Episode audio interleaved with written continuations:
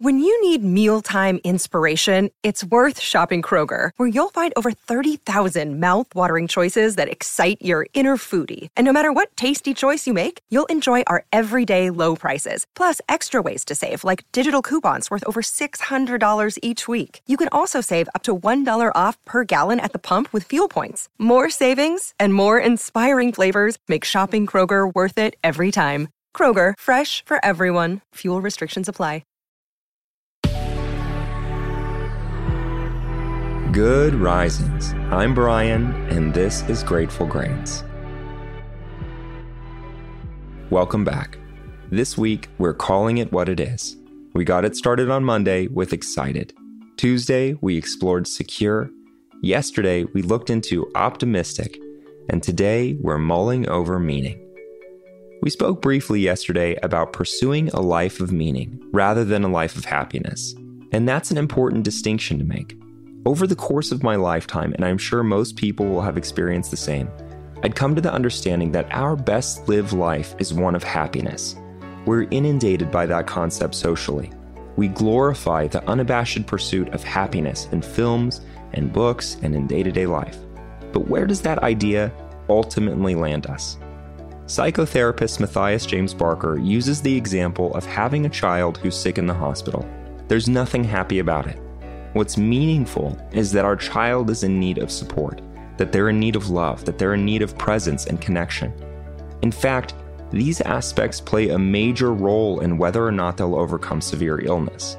Of course, if we were in unabashed pursuit of happiness, we might avoid the hospital. After all, it's very sad there. We don't want to see someone we love suffering. It would be much easier to distract ourselves by doing something that brings us joy. But what do we lose by chasing comfort over connection?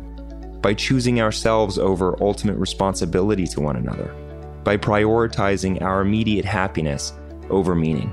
This concept applies throughout relationships of every kind in life. In any long term relationship, be it parent child, or friendship, or partnership, or marriage, we experience downward turns.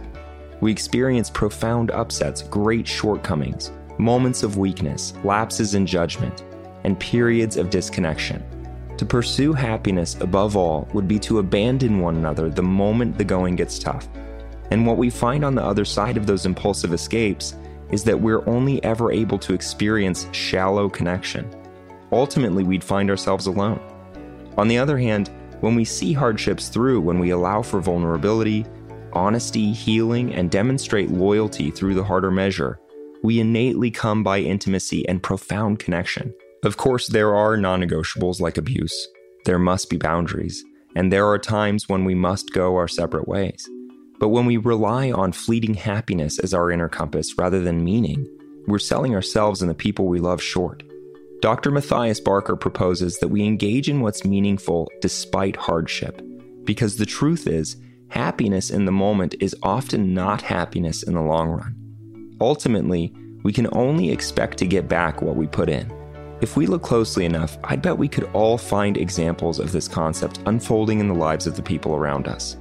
I'm grateful to have witnessed outcomes across the entire spectrum. On one side, unabashed and selfish happiness, and on the other side, selfless meaning. On one hand, I've known elderly people who've spent their entire lives rarely considering the well being of others, who have countless of stories of abandoning relationships of every kind over minor inconveniences or disagreements people who, over time, become more and more difficult to connect with, unless the subject is them and their own well being. These same people are the ones who demand attention rather than earn it by being an engaged counterpart. They expect to be the priority rather than a member within a group. And ultimately, because they're incapable of discerning meaning beyond themselves or their immediate happiness, they end up alone. On the other hand, I know people who are consistently available, who engage actively, who show up, who earn trust. And these are the people who inevitably remain included. These are the people who find their place in the world and remain a part of a community. And the wonderful thing about their mindset is they're able to find community wherever they go. Even people who are comfortable alone ultimately crave connection in the end. We shape who we become with everyday habits, everyday action, everyday decisions.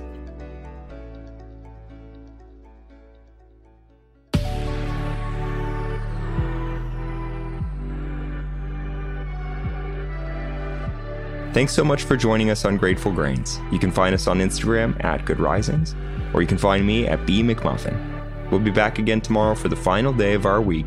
Call it what it is. Until then, remember, a better tomorrow starts with today.